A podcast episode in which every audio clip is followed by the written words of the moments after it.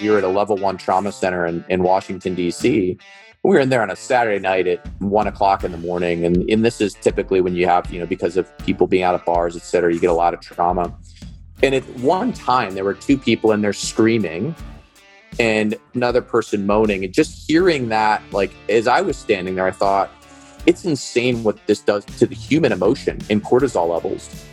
And what's crazy is if you were to observe that and you think about this whole body of knowledge that's come out of the military in the last 15, 20 years about post-traumatic stress and about the implications of people who are in very high stressed emotional environments, either combat or otherwise, we've put a massive amount of resources into helping those people. And yet we ask these trauma nurses and ICU nurses and physicians to go home and have dinner with their families. And no one thinks twice about it because they're not deployed. So we think about this as the environment is different. You might not be deploying overseas to Afghanistan or Iraq, but you are doing consequential, heavily emotional work that has a chronic element of stress. And when you look at the implications of chronic stress on human beings, that leads to, higher levels of cortisol over time, not being able to focus, not being able to sleep. There's a second and third order long-term impact that has.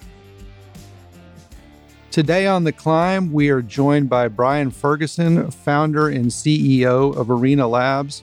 I'm excited about this one. I don't know Brian as well as some of our other guests, but we were introduced towards the end of last year, both being Gen Next members, and got a chance to get on the phone with him for about an hour. And I don't know, 30 seconds in, I thought, ding, ding, ding, we got to get this guy on the podcast. What an interesting background. He'll talk more about Arena Labs, but I think it's an interesting time to have him on because of the passion of what Arena Labs does and the work that it's doing for our frontline workers right now, which is so important.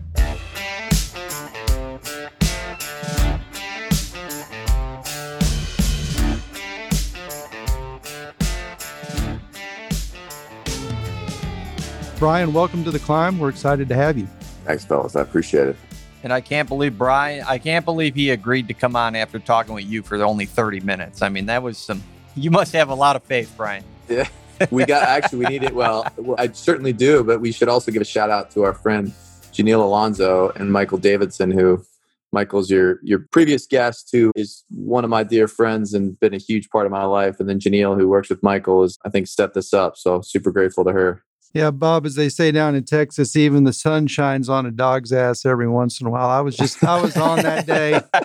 My bullshit was flowing, and we had a great conversation. So those sayings, Michael, sound cooler in a Texas accent, by the way. Yeah. If I said it, it wouldn't sound as cool. We try. So, Brian, before we jump in, I mean, and I got a little taste of this, but just give us the background. I mean, who is Brian? What shaped you? How have you gotten to where you are today? This is a random way to answer that question, but I have over the course of probably the last 20 years tried to refine an annual process where I just review the last year, think about the year ahead, and then I come back to what I call my life plan, which is really just my best efforts to aggregate everything I've learned in my life in the past and where I want to go in the future. But the front of that document is this, I always keep it to, I don't let myself go beyond one page, but the title of that first page is Who Am I? And it's my best effort to get outside of a resume or, the way that we often introduce ourselves in these kind of conversations to, for myself, remind myself who I am. But it's interesting. I'm coming to you guys from Cleveland, Ohio. We were kind of, before we started recording, talking a bit about that. But I grew up in the Midwest, which I think at this chapter of life, because I'm back here, I've spent the last 20 years away from the Midwest. I'm in Cleveland, Ohio, where, I'm a huge product of this. I think a lot of the things I value in life come out of having been raised in this blue collar community outside of Cleveland, Ohio. And I was super fortunate. I had this amazing upbringing in a community that my family and I sort of grew up with the town that I grew up in. And meaning, like, when we moved there, there was just starting to be this push into the suburbs of Cleveland where we were. But I had this idyllic youth. Our house was right on woods, and my brother and I grew up in the woods outside all the time. And then, my mom was a nurse. My dad worked in the energy business. And I just had this amazing youth in the sense of the neighbors, the community, my friends. And I was a product of a public school system that was extraordinary. And I think, like, my mom being a nurse, I never appreciated how much that ideal of service was sort of seeded in me from a young age. And my brother and I both were always drawn to service in ways that I didn't, that they just were natural to me, but now in retrospect, I think are more prominent. And then, you know, beyond that, growing up in that town, went to college in Ohio, and then pretty fortunate to bounce around. We were just talking, you know, I lived in Washington, DC for a while. And the first part of my life was in public service, mainly in national security. So defense, intelligence, diplomacy, that realm. And that was right after 9/11. So I was an intern. Actually, I had a really crazy sequence of events. I ended up as an intern in the White House right after 9/11. And that was an insane way to see the world through the lens of how do we think about the future of America after a consequential event like that. And I stayed in that realm for quite a bit, lived in London for grad school. And then later in life, I went into the military and spent 7 years in the military. And that was, you know, all part of what I consider that chapter in kind of the national security public service arena. And in the course of that, you know, I just increasingly had this desire to build something. And I found this, it's funny, you know, when I do any type of psychometric or character test, I tend to register high on creativity, autonomy. And I was really ready to leave that, the public service life, and go build. And that led me to my current chapter, which is Arena Labs. But I think in all of that, you know, the really important elements of my life, like any of us, like the things that matter, you know, I've got a daughter who's 2 years old now, so I'm experiencing life through her eyes, which is like beyond rich. And Lindsay, my wife, is just this, we've actually known each other since sixth grade. That's a whole nother story, but that's a super powerful subtext for me of being connected back to that, you know, where I came from. It just feels super grateful. I think I'm, you know, increasingly the mission we have in healthcare of helping frontline workers understand how to navigate stress and pressure and prevent burnout is one that, you know, has been elevated in ways we couldn't have imagined. So it's a fun time to be building. That was a good start. You got a lot of questions for us to go down, but like, I got to start with my knock a little bit, just because you're in Cleveland, and the last time I was there, the Cubs won the World Series in Game 7. So that's my only knowing of Cleveland. And I think Clevelanders have a weird respect for that, just given the drought the Cubs were in at the time. So bad. Clevelanders appreciate, you know, the sort of suffering that comes with being a perennial fan of a team that never wins. Yeah, the Indians, man. The 97 World Series, you guys remember, I don't know if you remember, their loss to the Florida Marlins was soul-crushing. And so, losing to the Cubs was definitely, it was a tough one, but I feel like the city respects Chicago in that way. I'll tell you the other weird thing, for anyone who follows Cleveland sports, Cleveland sort of has a chip on its shoulder, I think, for a number of reasons, all the way, you know, people talking about the river catching on fire in the 70s, but you know, the Browns are in the playoffs for the first time since 2002. Yeah, right. So if you're 18 years old as a Cleveland Browns fan, this is the first time the Browns been in the playoffs. And a big part of that is we have an extraordinary young head coach, Kevin Stefanski, who we found out yesterday has COVID and can't coach in the playoff games. Oh, man. Really? I have vivid memories of my dad. A lot of people in Cleveland, the only disposable income they have goes to Browns tickets. Cleveland's very much a football town. My dad had season tickets growing up, but some of the losses in the late 80s, the Earnest Byner fumble, like I have vivid memories of just like emotional trauma.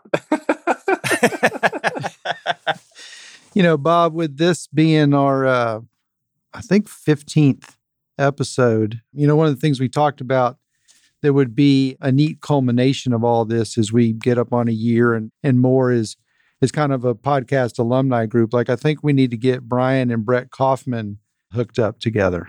Mm-hmm. A lot of similarities and overlap there for sure.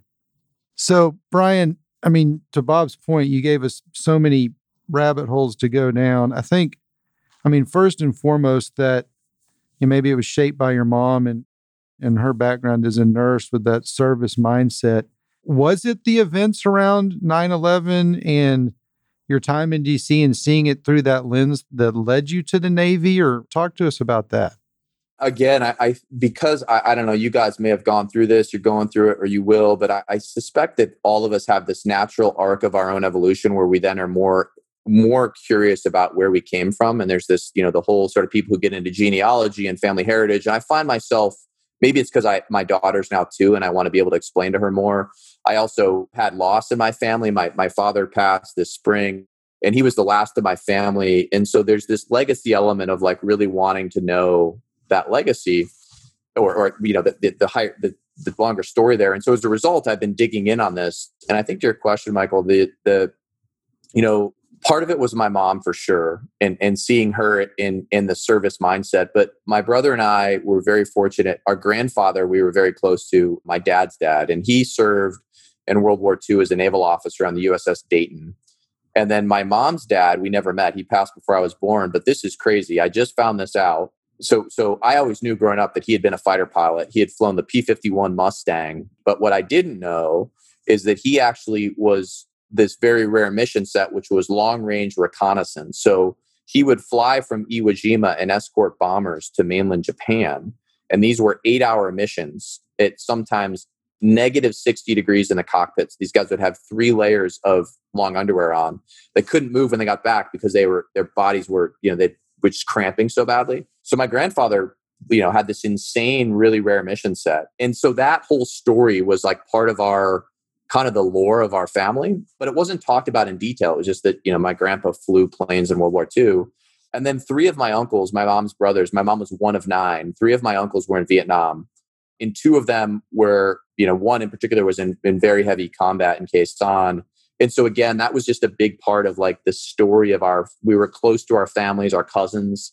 So I think all of that in the aggregate was what led me there. And then I have it's funny, I was just in the spirit of going through a lot of my dad's belongings, I found a bunch of newspapers that I had saved as a kid. And I saved a whole series from, if you guys remember, the Kosovo War in 1998. And I remember as a high school, I think I was a senior, just being fascinated by statecraft and geopolitics and decisions of consequence. Like this war happening in in what seemed to me to be a part of the world I didn't understand. So all of that stuff led me to college, where I was very fortunate to have some professors who kind of stoked that flame a little bit. And so by the time I got to that internship at the White House, I was just like mesmerized by the complexity and magnitude of decisions that had to be made for a nation or a set of nations in that kind of environment. And then I think, to maybe finish that thought, like if I'm being honest, I was drawn into service. My brother went into the Army, and my brother had a very illustrious career in the Army. And I had looked at West Point when I was in high school, and I had the foresight to recognize that military academy was not for me. But because I saw what was happening in 9/11, and then I worked in the White House and the Pentagon in that era, I had always thought that was going to assuage my desire to serve, but I always had this, I felt like I was in an air-conditioned building safe while my peers and my brother were out actually deployed. And over time, there's this powerful story about a stranger said to me, Brian, if that's something you want to do, until you go do it, you'll be inherently dissatisfied with the rest of your life. And I would say the best advice I've gotten in my life has been from strangers. And that notion of being inherently dissatisfied because I didn't get to wear the nation's cloth was something I knew I couldn't live with. So I was 28 when I was about as late as you can be to join. Mm-hmm. So was that what made that turning point to make you go join? Was that conversation with that stranger, as you mentioned? It was a big part of it. And I had the short version, intern at the White House. I turned into my first job, was incredibly fortunate, but I just didn't care for politics in that intense sense. And I was really lucky to go over to the Pentagon, where there's still politics, but at the end of the day, the thing I love about national security in the military is that there really is a higher order good that people attempt to pursue, whether you agree with it or not. It's more pragmatic.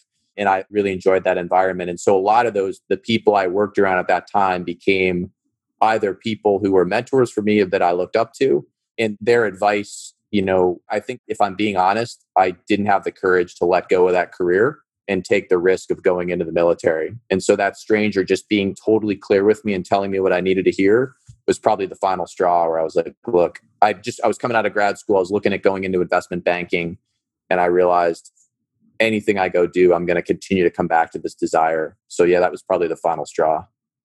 So then from that moment, Brian, into being in the Navy, like with your brother being in the Army, I mean, how did you go about making that decision, or did the Navy find you? I mean, how did that play out? I was incredibly fortunate because I was working in the Pentagon, so I had access to just about all the information, advice, and resources you'd want. I was very close to joining the Marine Corps. I knew I wanted to go into, at that point in my life, I'd seen enough where I knew I wanted to be able to deploy in, the term is used as combat arms. So in some sort of you can go into the military and maybe go work in space or in intelligence. I wanted to be able to deploy potentially in a combat environment. And so the Marine Corps was the fastest way to do that. I mean, the Marine Corps played a massive role in, you know, the conflict the last 20 years. And at the time, you could go in very quickly. That the Marine Corps is very good at getting people in quickly. The Army, on the other hand, part of what I wanted to do in the military, in the Army, it would have taken me a lot longer to get there. And then, frankly, I've always been drawn to the water. And I, you know, my hometown is on Lake Erie, and I just love the maritime element. And this, because I'd been in the Pentagon, I saw the strategic thinking of senior Navy leaders. A friend of mine always talks anecdotally about this. If you know, if you're a commander of a ship in the Navy, you're out at sea in this little piece of real estate you're responsible for that has real strategic capability globally. So you have to learn to think strategically. And I just saw that in naval leaders. And so culturally, I was drawn to the Navy. And then the part of the military I wanted to go into, I love the idea of doing that in a maritime environment. And so it was, again, it was probably a 3-year odyssey of getting there. I looked at the Air Force. I was kind of all over the map, but really close to joining the Marine Corps and then got lucky, got into the Navy. And so, I mean, if you're willing to share, 7 years is a long time. Can you tell us about some of the defining moments in the Navy and things that you were a part of and witnessed? Yeah, I mean, it's interesting because it's funny for me to hear you say that, Michael, because 7 years in the context of the military is often short. You get guys and gals who will do 30 years, and that's not uncommon. And some of my good friends now that I work with are people who did 25, 30. But it was definitely, I would say unequivocally, it was the most consequential and informative period of my life in terms of everything from character to understanding myself, potential. I think, I also had, it's interesting, I was really fortunate to serve in the special operations community. And if you think about that moment in time, post-9/11, the role that community played in the conflicts overseas in Afghanistan, Iraq, I sort of walked into this culture where I was literally standing on the shoulders of giants, because that reputation that special operations has benefited from, all of these guys who preceded me had built. And so I came in, in 2008, 2009, and that reputation had really been solidified. And there was this amazing community. So I always felt really humbled and privileged. It is without a doubt, in terms of character, in terms of the type of people you're proud to be around, like I will never be in a richer environment that way. And wanting to be better, pushing oneself. But I think if you go into the military, any capacity, but I found particularly the training environment I was in, I would say the first part of that is being in training, like you learn that if you believe in something bigger for the right reasons, you can transcend what you're capable of. And most of us don't realize that in our own lives. And so when you're exposed to that in a raw way, when someone forces you to see, my friend uses the term, what's at the bottom of your own well, it's the most powerful, I think, liberating part of the human experience that a lot of people don't push. And you don't have to do it in the military. You can do it in a whole bunch of other realms. But that for me, again, another friend and teammate of mine always says, like, when you go through that type of training, you're a completely different person and the same person all at once. And it's so true because, like, from a character and a personality perspective, you're the same, but you've suddenly seen what you're capable of in the world. And it's hard to live any differently once you've been exposed to that. And then from a deployment perspective, I had 2 deployments, and both of them were relatively, I would say, low-key compared to what most people know or a lot of my buddies experienced in special operations. And the time that I came in and ended up deploying 2012, 2014, things were really calming down at that point. We were no longer in Iraq. And so it was an interesting time where this community that had been so postured for very intense operational tempo was moving back into almost a non-war posture. But any person I meet who's thinking about the military is like, if that's on your mind, there's just nothing like it in terms of experiences, skill sets, and just the things you're exposed to. I was going to ask, as you think about, for some of our listeners, when you made that transition, and obviously it was like a big decision for you to go and do that, there's folks out there thinking about doing it.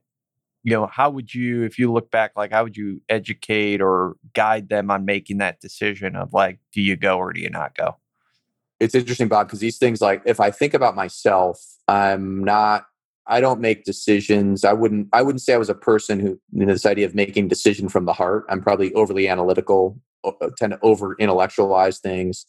That one for me, because it was something I felt like in my gut for so long, it was just being honest with myself. And there's this simple question of, if I didn't do this, what would that mean? And I had seen enough people who didn't do it that I knew it was, I couldn't live the life I wanted to without at least seeing if I, you know, committing. And interestingly, there's a book called The Alchemist by a guy named Paulo Coelho. Very good. And yeah. I just read that at that moment in time. And it was like one of those books that spoke to me almost. I keep a running list of my favorite quotes, and I've got like 3 or 4 long passages from that book that are so profound, because it's like, it almost sounds cliche and trite, but it's really, in life, it comes down to following your heart. I mean, stay true to a value system and a North Star. And it's not about just being a hedonist and doing what you want, but like one of my favorite authors, Ayn Rand, who, you know, wrote The Fountainhead and Atlas Shrugged, one of her quotes is, why is it that we tell people it's bad to do what we want? Because there really is nothing harder, truly harder, than doing what we truly want in life. It's like not the thing that is just the easy, like today I feel like, you know, going out and drinking rather than fulfilling some responsibility, but like the deeper, what is my life's meaning? Can I go pursue that? It's actually really hard. And so The Alchemist for me opened up that if you don't at least pursue this journey, your heart is always going to kind of wander. And that was powerful for me. Yeah, it's so funny because I think it goes within anything you do, right? Like the comfortable or easy decision would have been for you to stay and do what you were doing, right? And I think a lot of people don't follow their heart because, you know, it's more comfortable not to, it's easier not to. And I think like, you know, you made the comment early on of saying like, if you believe in something bigger, you can transcend what you think you're capable of.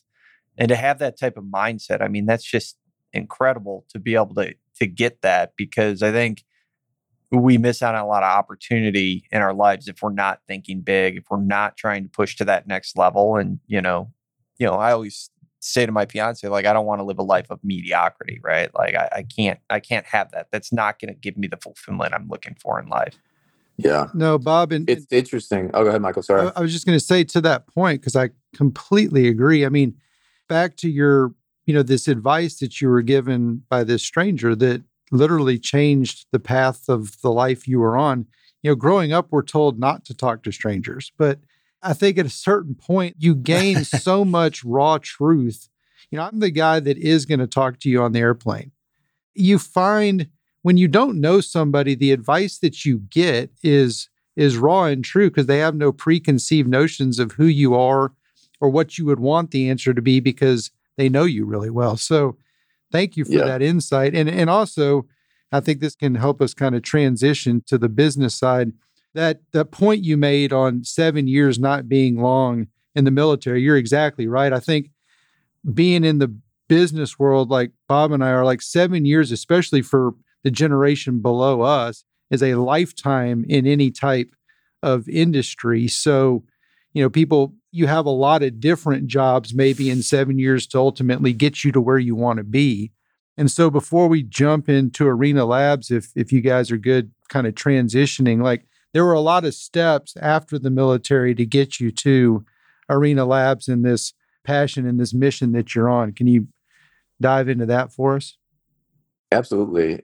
I want to just quickly put a maybe period, Bob, on your, you know, you were talking earlier, the notion of how do we make those hard decisions? And one of the things I've learned is that, like anything, it's a muscle to be exercised, the ability to lean into something uncomfortable. And I'm amazed even now. I mean, it's something I have to really be aware of when I'm resisting something or I know something's the right move. And I think living authentically, I really believe it's the hardest thing to do in the world. To be honest with yourself and your relationships, I mean, but it's a muscle to be exercised. I think it's something, you know, we think about intentionally with raising our daughter now, but in society, like when you get comfortable and particularly from a perception perspective, like things are good, it's really hard to leave that from an ego aspect. So there's a whole separate discussion there, but it's been on my mind a lot lately. So anyways, but Michael, to your question, I mean, so when I left the military, one of the things I was really privileged was I worked with this leader who was an extraordinary leader in special operations. And I was in Hawaii in a unit that focused mainly underwater. And when you decide to leave, you tend to have like a 12-month glide slope where you're no longer operational. And you can, you know, guys who have been in for 30 years really need to use that time to figure out, how am I going to acclimate to the world on the other side of this? And that's called military transition. There's an entire, fortunately, body and ecosystem of organizations that have sprung up in the last 15 years to support people who are leaving and their families. But because I had been a civilian before and had a life, I came in later. I knew roughly I was going to go out, and I wanted to work in the human performance, human potential space. But so I used that last year I was focused on building an innovation cell that was looking at how we bring emerging technology into special operations, and how do we do that, particularly to amplify human performance. And in the course of that, I was in touch with a whole bunch of unlikely partners, some of them in the private sector, some in national laboratories, DARPA. But being from Cleveland, Ohio, I was back home in Cleveland, just visiting for the holidays. And I was put in touch with a heart surgeon. And the Cleveland Clinic Heart and Vascular Institute has been ranked number one in the world for 26 years in a row now when it comes to heart care. So you don't have to be a doctor to just think doing anything number one in the world for 26 years is you're doing something right.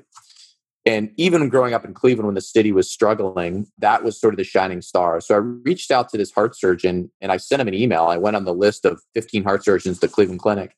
And I just got lucky. I reached out to this guy named Doug, and he invited me in. And so I said, hey, here's the stuff I'm working on. I would love to know how you guys here, interestingly, heart surgery is very similar to special operations. You have a group of 8 to 12 people working in a life and death, high pressure, time constrained environment. And there's a lot of technology, and that team has to come together around the mission and technology. And I wanted to see how they were thinking about it. So I reached out to Doug. He has me in for breakfast. We have a really fascinating conversation about teams and culture and technology. He brings me in his operating room. I watch him do a couple of heart surgeries. And on one hand, I would say I was blown away by the technological advancement of, again, here's the number one institution in the world in heart care. But on the other hand, I was astounded that there was no conversation at the individual or the team level about pressure, stress, burnout. How do you perform and communicate in a crisis? When things go wrong, what do you do?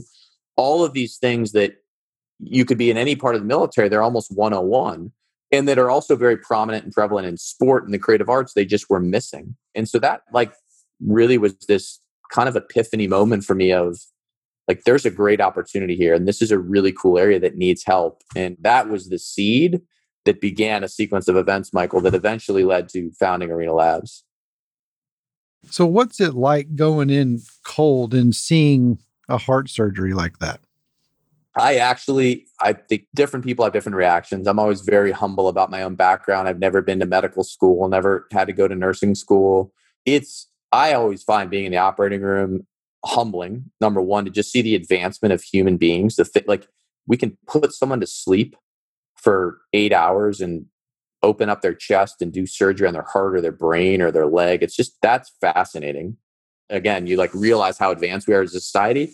And then I find heart surgery to be almost a divine experience. To see the human heart beating or up close, and to see someone operating on it and saving a life, it's a very sacred thing. So it's never lost on me whenever I have the privilege of being in the operating room. It's really powerful. Do you still go in the operating room then today? Our team, so the way that we built the company is that whole concept I just told you about, which was, hey, there's this delta that exists. What if we were to bring the tools, training, and technology that other high-pressure disciplines use, whether that's from the military, from sport, or the creative arts? What if we brought that body of knowledge into healthcare? That became the basis of our company, which we call that high-performance medicine. The first part of the business was a services business where we brought people who had those backgrounds, and we would embed them alongside medical teams in the operating room. And so we would watch surgery, and then we'd interview people. And of course, we're not looking at the technical side of surgery, like how well are you performing here? We're looking at what happens before. When things go wrong, what does that culture look like? What happens afterward? What are the rituals, the protocols, the team dynamics? And we would aggregate that into a set of observations that then we would help hospitals build what we called surgical performance programs. And so, if you're running a hospital, generally right now, one of the biggest issues you're dealing with is burnout. So people who are stressed, who are overworked, who don't understand how to navigate this really difficult career. And you're also trying to figure out, you've probably mastered the technical skill if you're a place like the Cleveland Clinic, but no one's really thought about human factors. And how do you help people actually lead teams and serve on teams that are high pressure? And so surgical performance programs bring all of that knowledge and help hospitals implement it. Yeah, I guess I've never thought about it like that. I mean, as you're talking, like my head's going, yeah, that team has to be such a high functioning team working together. There can't be, nuances between team members or someone pulling the team down because of the littlest slip up. Like, here in my world, right? Like a slip up here, like it's not, life changing, right? Like yours in that world could be. I mean, there's a ton of pressure that comes with that.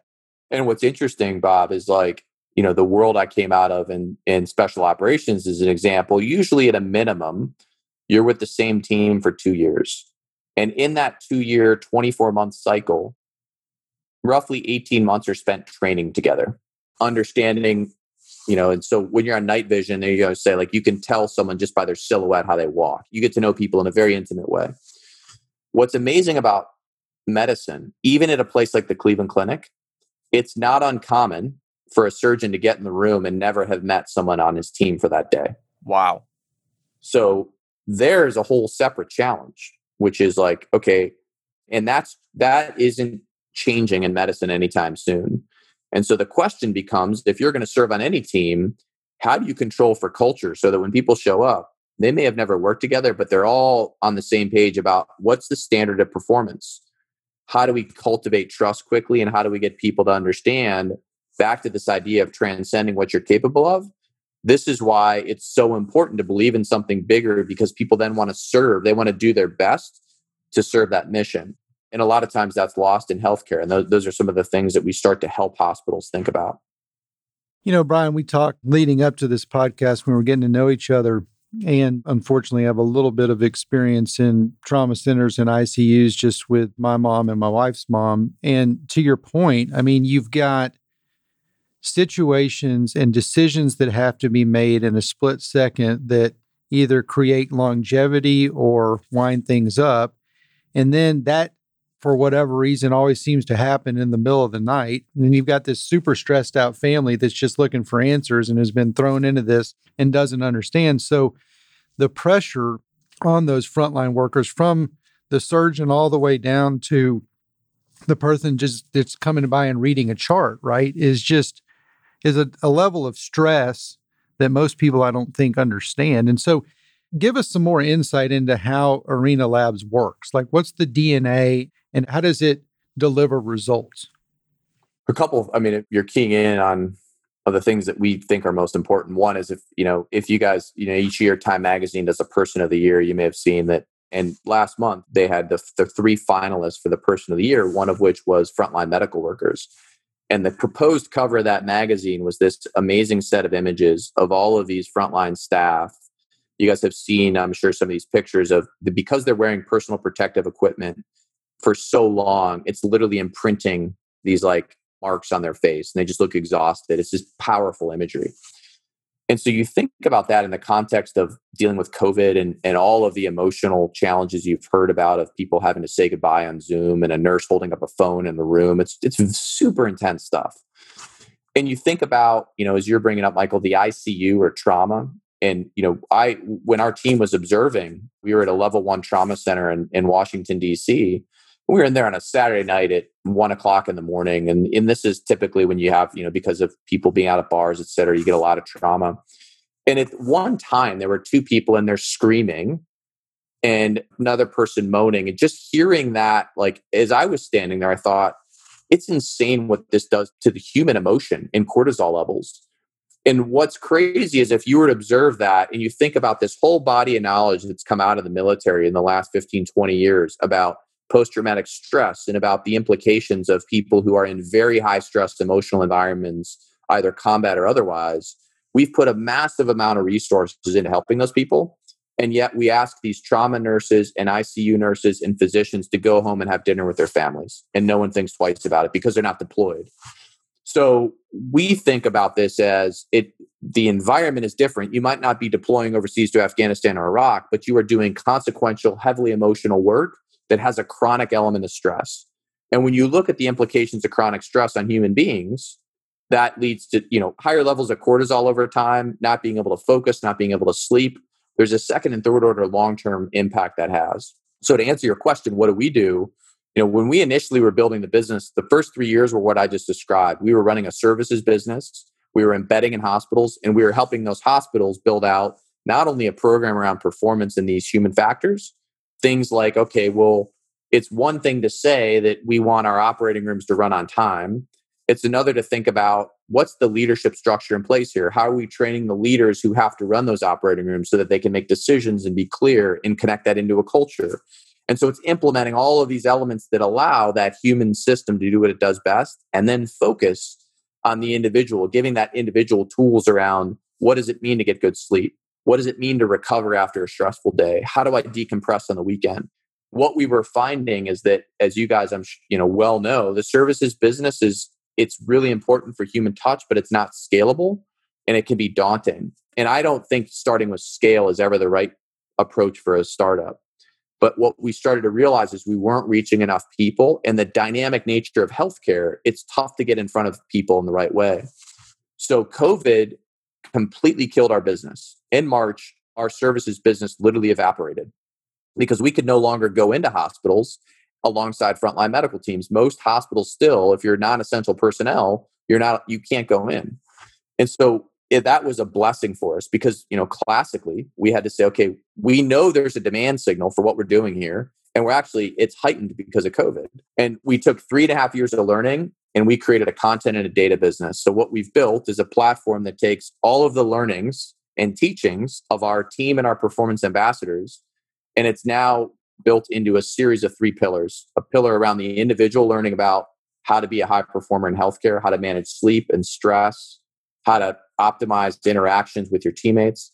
And then there's a second pillar around how do you serve on a team that's high pressure in a life and death environment. And the third then is how do I lead and manage in that environment? And so that's all offered digitally. But while you're on our platform, we have a partnership with a company called Whoop. And so you have a wearable sensor that's gathering biometric data on your sleep, on your stress, and your recovery. And so the things we're teaching you, you're actually getting personalized feedback on that topic. And you're starting to learn how to not only understand yourself in terms of these critical biomarkers, but what that means in the context of recovering and flourishing over the course of a career. And then we take all of that data, and most importantly, we now give that to hospital leaders and surgical leaders so that they can, for the first time, actually see what their team looks like in terms of stress and recovery and be smarter about how they allocate human capital, train, and let people recover. Brian, I want to go back to the Whoop piece, because I was thinking, are they wearing that throughout the day? And then you're actually taking, not only monitoring sleep and things like that, but also how they are in a surgery or a certain environment within the hospital? Exactly. So any of these devices is on 24/7. One of the things that we know, we want to understand acute events, meaning if something really goes wrong in surgery and it's super stressful, the reality is that those events, particularly for veterans of medicine, are not as common as you'd think. If you or I go into the operating room, it feels stressful, but that's become they've acclimatized to that. What we're trying to understand is the chronic implications of being in a high stress environment over time. Oh, okay. And so it's equally important to understand, what does the weekend look like? One of the things we learned early on is if you have a really stressful week, your weekend isn't relaxed. There's a residual effect of that stress on your weekend, and that bleeds into interactions with your family. Interestingly, when I was in the special operations community, we were going through this massive renaissance that was the same thing, because what we realized is that guys were deploying at very high operational tempos on reverse circadian rhythms. So they were operating at night, awake during the day. They weren't getting enough sleep. They were in high stress environments. So their cortisol levels were spiked. And all of that, then they'd come home and try to reintegrate into this family environment. And it was creating this real challenge. And so a whole sequence of events happened from the stuff we're doing around educating things like sleep. How do you optimize your actual sleep hygiene in your environment you sleep in? All the way down to how does your family understand this so that your family's aware of the realities of your job and how best to maximize recovery time. And that over the course of a decade then led to this very sophisticated organization. So what we're looking to do in healthcare is that same phenomena. Let's start with the basics of getting people educated and increasingly give them tools so they can be smarter and feel more empowered and more agency. So, Brian, with the crossroad and defining moment that occurred when COVID hit and business as normal did not exist because you couldn't go in there and you pivot, it hadn't been a lot of time since that happened, right? That was March.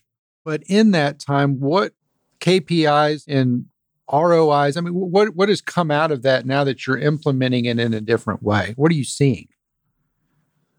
So it's number one, I think even this gets into Bob's point earlier. I mean, the things about we get comfortable and we know something isn't working, we need to change. If I'm being honest, you know, we had built a reasonably comfortable business that was a services business, but I was, number one, I was increasingly unhappy because I was on a plane all the time. I was in hospitals. And more importantly, I was like, we're not getting the data we need here. Like what I'm realizing is that on one hand, leaders in healthcare are saying their number one issue is burnout. And yet the only way burnout is measured is self-reported surveys. So that's super problematic. We don't actually have data to understand what does burnout mean? How do we recognize it early? So the first set of KPIs, Michael, is we, for the first time, actually have data at scale on teams in medicine. Like you could go to the Mayo Clinic. I shouldn't say, I don't know that for a fact. You could go to most hospitals in the United States right now and ask them, what is the overall state of health? How rested is your team? They would have no idea. But if you go to even the Cleveland Browns, you go to an NFL team, you go to Cirque du Soleil, they're elite performing artists. This is stuff it's seen as essential if you want those people to last and flourish and be around. And it's not a big investment. It's just saying this is a priority. So for us, what happened is for the first time, we started getting data on heart rate and what someone's HRV. HRV ends up being this amazing predictor of how stressed someone is. Just from feedback and qualitative surveys, we're for the first time starting to get data around how is that perceived across the team? And then how does that correlate to the biomarkers in that team? Did they not sleep as well? So we're starting to get a data picture that we can use to correlate this massive endemic problem in healthcare, which is burnout, and give hospitals a proactive posture rather than just saying, this is a huge problem, what do we do? You know, Brian, when you say that, I'm like, so I'm going through this a little bit right now, and I'm like in just the business world, right? Like I'm in sales. And one of the things I've been spending a lot of my time on lately, so my fiance is a professional ballerina. So going back to your like sports analogy, right? And I was talking to her and I'm like, okay, so like she obviously has to be in phenomenal shape and do all these certain things. And COVID's put a damper on that. So like, what can she do to stay in shape so that when things do come back, she can be like at optimal performance? And then like we were talking one night and I said, you know, if I think of myself as like an athlete in my business, what are the things that I can focus on? Like all I have, right, is like my mind. And then what can I drive most in my mind to keep me good? There's the stresses of business and all these different things. And like, how do I eat, exercise? Like, what's my heart rate? Like, what's my sleep? Like all these things you're talking about. And I've already noticed as I'm learning this and trying new things, like the little upticks in performance or how sharp I feel that day from those little things. And it's amazing when you tell me that about like medical community, someone that we rely on to save our lives, and they're not spending all that time in that area because, you know, there's probably so many other places they can put their resources towards. And to me, it seems like what talking to you, like you should be spending a lot more time there to give up. You said, you know, amplify human performance. Like that's exactly where we should be spending our time with those people, right? Yeah. Wow. And is that stigmatism around because medicine and trying to help people? I mean, people have been born and died since the beginning of humankind, right? So, and you've had medical people along the way trying to figure that out. Is it because it's occurred for so long and the expectation is that, especially if you're a trauma surgeon, it's going to be stressful, that this key ingredient was just missing? Yeah, I mean, I actually see personally, I've thought about this a lot. I think the phenomenon exists for three reasons. But before I get into that, let me say it's really important that I always foot stomp this. We are not in any way advocating that choosing a life, whether that's on the front lines of medicine or in the military, like those jobs are not for everyone. And resilience and the willingness to do hard things, like that's a precursor to make sure that someone can perform when it counts. So we are never suggesting that these organizations should soften in a way that, you know, takes care of everyone and doesn't account for the fact that this is just a stressful career. And that's part of a society. People have to do hard things. However, when I look at the state of the landscape of medicine, there's really, again, there's three avenues that I find interesting around what cultures happen. So one is just in the modern world, technology has advanced in a way that allows hospitals to do more with less. So it's like the same amount of people, we're asking you to do more operations because we now have, you know, just like we see in businesses, right? People are being asked to do more because technology is an amplifier. But just like we see in business, there's a toll that takes on a human system. And so when we start to intersect human systems with advanced technologies like artificial intelligence and big data and predictive algorithms, like that has an impact. The second is that culturally, people, it's very similar to what I saw in special operations. So, you know, in the SEAL community, you go through something called Hell Week. And Hell Week it's a week period where it's the crucible. It's sort of the defining moment in early SEAL training. And you are awake from Sunday evening until Friday morning. So for 5 days, you're awake. You take two naps in there, and those naps are critical just for the brain to essentially stay functional. But otherwise, you spend 5 days in a state of motion and physical activity. The purpose of that is, again, as I said on the front end, is to show you what's at the bottom of the well, what you're actually capable of beyond what you think you're capable of. And it is an incredibly liberating experience for people who get through it. The problem then is people are falsely tricked into thinking they don't need sleep, when the reality is that sleep is the single most important performance drug we all have access to. So then the community has to get people to realize, if you truly want to pursue mastery and be a special operator at the top of your game, taking care of yourself is paramount, and you're responsible for that. And here's the tools to do it. Now, that doesn't suggest that sometimes you might actually be deployed and you're not going to have the ability to sleep 8 hours a night. You're going to get 2 hours. And so how do you maximize that? That same cultural That challenge exists in medicine. They just never addressed it. I kid around that, like, people revere Hell Week as this crazy crucible. It certainly is. But people who are surgical residents in medicine, like, these people sleep 3 to 4 hours a night for like 6 years at a time. Like, it's madness how hard being a surgical resident is and what's expected of you and how under-rested you are. So they come out of that thinking, I don't need sleep. Sleep's for the weak. If I sleep, I'm not going to be good. And so culturally, it becomes commonplace in medicine that not taking care of yourself, not resting, is seen as a sign of strength. And that has not been broken yet. It's starting to break a little more with a younger population. But the most important one, Michael, the third reason, is you see this across medicine. I saw it in public service.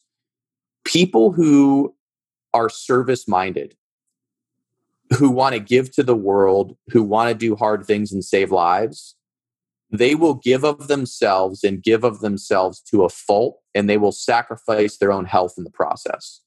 If you don't have leaders who see that and know how to protect those people from their better angels, what it leads to is a massive human toll of people being burned out. We see this in the military. You look at what was asked of young soldiers, men and women, over the last 2 decades who were willing to give of themselves.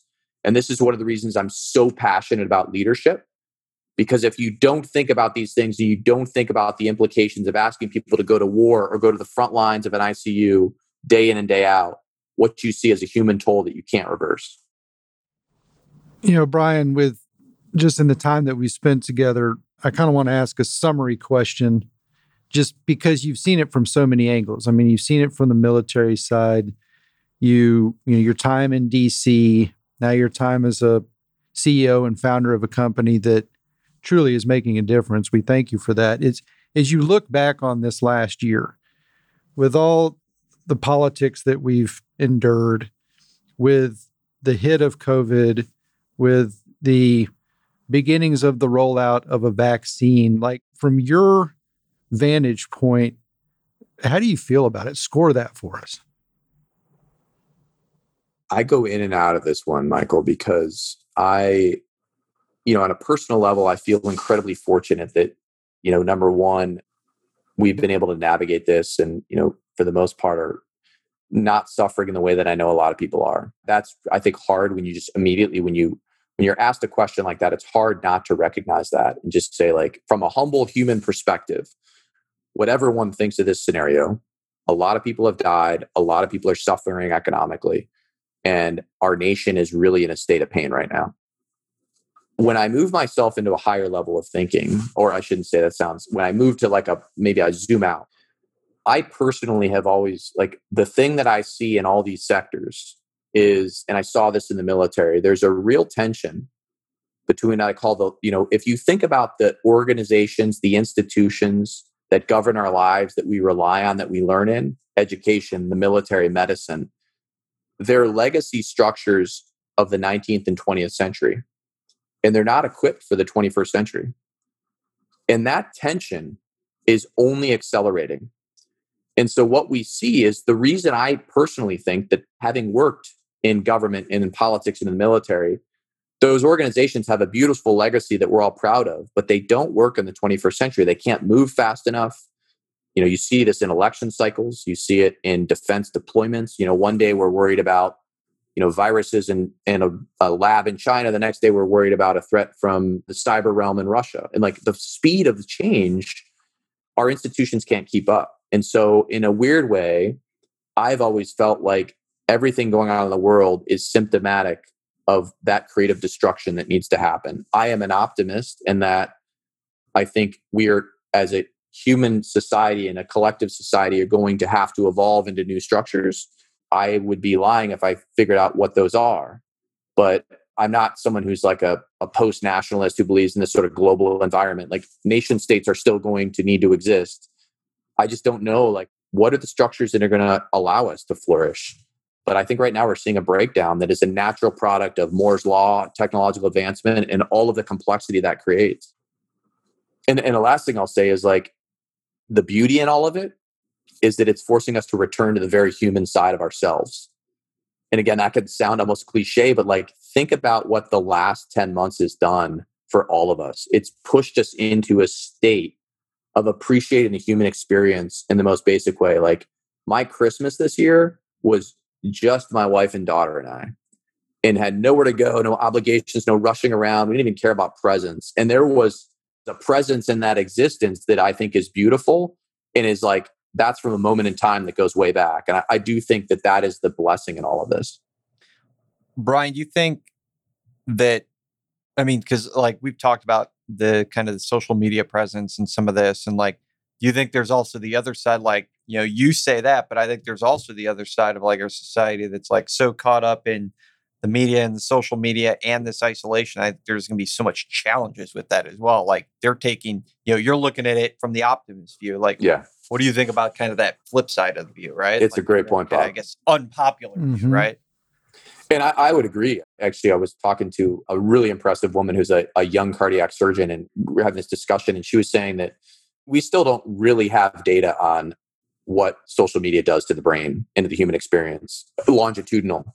There's the movie you guys may have seen called The Social Dilemma, which talks a bit about the neuroscience of social media, but like, I couldn't agree more. And I will tell you what I've said from day one is, look, like first and foremost, I am not in government right now. And it's always easy. It's why my company's called Arena Labs. And the namesake of our business comes from the Teddy Roosevelt quote that is commonly known as the man in the arena quote, but it comes from a speech he gave in 1910 called Citizenship and a Republic. And Roosevelt is talking to a group of leaders in France. And he's saying, look, you are accomplished, successful leaders, but you have an obligation to stay involved in society. Because it's not the critic who counts, but the man or woman in the arena marred by dust and sweat and blood who knows the great victories of success, the great failures of defeat. And the idea is like, in life, it's easy to be on the sidelines and be a critic, but it's about people doing hard shit that really advances the world. So I say that as a precursor. I'm not having to make hard decisions right now. But from the start, my biggest gripe in all of this has been in what one could argue is the biggest domestic crisis we've faced in our lifetime, full of stress. We have asked people to stay inside. In doing so, they're consuming news, they're getting more stressed, they're not active, they're drinking more, we're seeing higher rates of depression.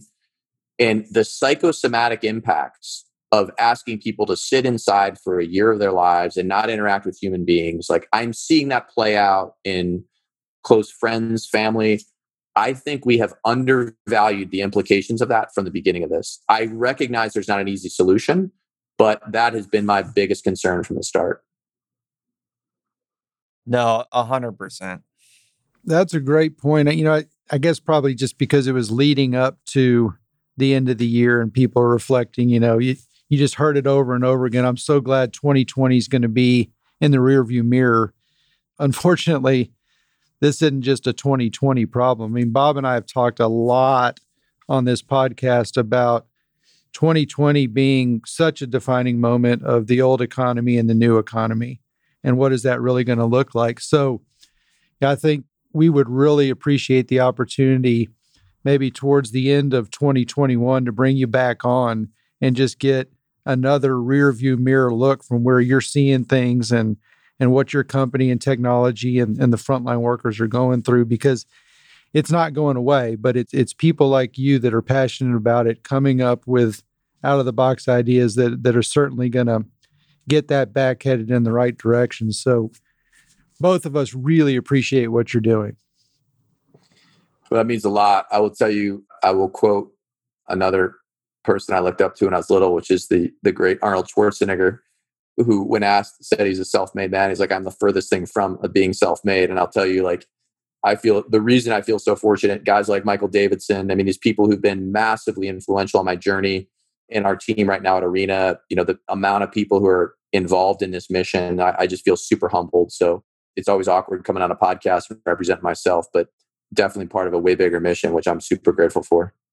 Well, we like to ask a question and it kind of ties in. We may have to ask you if we can borrow it. I love that sort of visual of seeing what's at the bottom of your own well. So the question really is going to be what's at the bottom of your well. But the way that we have asked it historically has been, you know, there's that saying of it's not what you know, it's who you know. And then we turn it around and say, it's not who you know, it's who knows you. So using this podcast as a medium, whether it's future business for Arena Labs, whether it's your daughter and wife, like what do you want people to know about Brian Ferguson? I think at the end of the day, it's a very sincere life dedicated to being authentic around the things I believe in. And I work really hard for the person I am publicly to be the person I am privately. And I don't think that's always easy in today's world. It's often convenient to have two different archetypes. When I was young, I was a senior in high school. I got in trouble. I was on one hand, a leader in my class, in my community. And I got in trouble for this big party. And my mom was very wise about it. She's like, right now you're two different people. And at some point you need to make a decision on who you want to be. And 3 years later, when I was graduating college, my grandmother gave me a list of her favorite quotes, the top of which was, character is who you are in the dark. And so for me, I really want to live a life of virtue and be someone who contributes to society and serves and is a phenomenal mentor and role model for my daughter. And I believe starts with being the person I say I am as much publicly as I am privately. And so for me, that I always bucket into authenticity. And I just want to be authentic in how I engage with my friends, people I work with, the ideas in the world. And that is actually really difficult because it requires a lot of work. It requires having to let go of a lot of things and make hard decisions. So that's it. It's like humbly being authentic, or humbly pursuing authenticity. I love that. You know, all of us, I think, whether it's all of it. It's career, it's family, it's what we're deciding. You know, I lost my dad about a month ago, and 15 days after he passed away, I got a letter in the mail that he had instructed his wife to send me. And it was just an amazing way of him communicating from the other side and saying, you know, I'm still going to be here, because I was looking for that spiritually. Like before I was going to bed at night or tucking my daughters in and saying prayers, like I was looking for, Dad, how are we going to communicate and continue? Because I've still got a lot to learn from you. And in that letter, he said, you know, you are transitioning from being old in the young part of your life to being young in the old part of your life. And I think that's what we're all going through right now is like, okay, we've done a lot of cool things. We've accomplished a lot. We're successful in life and love and business, but okay, what are we going to do with that now? And so your story today defines that. It's why Bob and I are so passionate about this podcast, and just thank you for sharing. Yeah, thank you, Brian. It's been awesome. I've learned a ton from you today, so appreciate it. Yeah, again, it's humbling when guys like you ask me to come have a conversation. You're never quite sure what you might add, but I really appreciate it. And yeah, just humbled. And Michael, I appreciate you sharing that story. I remember, it's funny, we talked. I really hope, just as a closing thought here, you know, when you deploy in the military, you write a letter before you leave in the event you don't come back. But the idea of doing that proactively for one's kids and survive, I just love that. It's such a beautiful, it's something I just speaks volumes about your own DNA and where you come from, but that's going to stay tucked in the back of my mind. And it's just such an awesome way to think about your own life and passing something on. No, I love that, man. I appreciate you sharing that. Yeah. I mean, if the whole notion is, you know, put others before yourself. I mean, here he is battling ALS. He knows it's terminal. He knows he's got a certain amount of time, and he's got the wherewithal to dictate a letter to me and my brother and my stepsister for that very purpose. It's just, I'll carry that, you know, talking about defining moments. Like, that's the kind of person I certainly want to be, and the daughters I certainly want to raise. So again, thank you for your time and sharing. And this has been fantastic.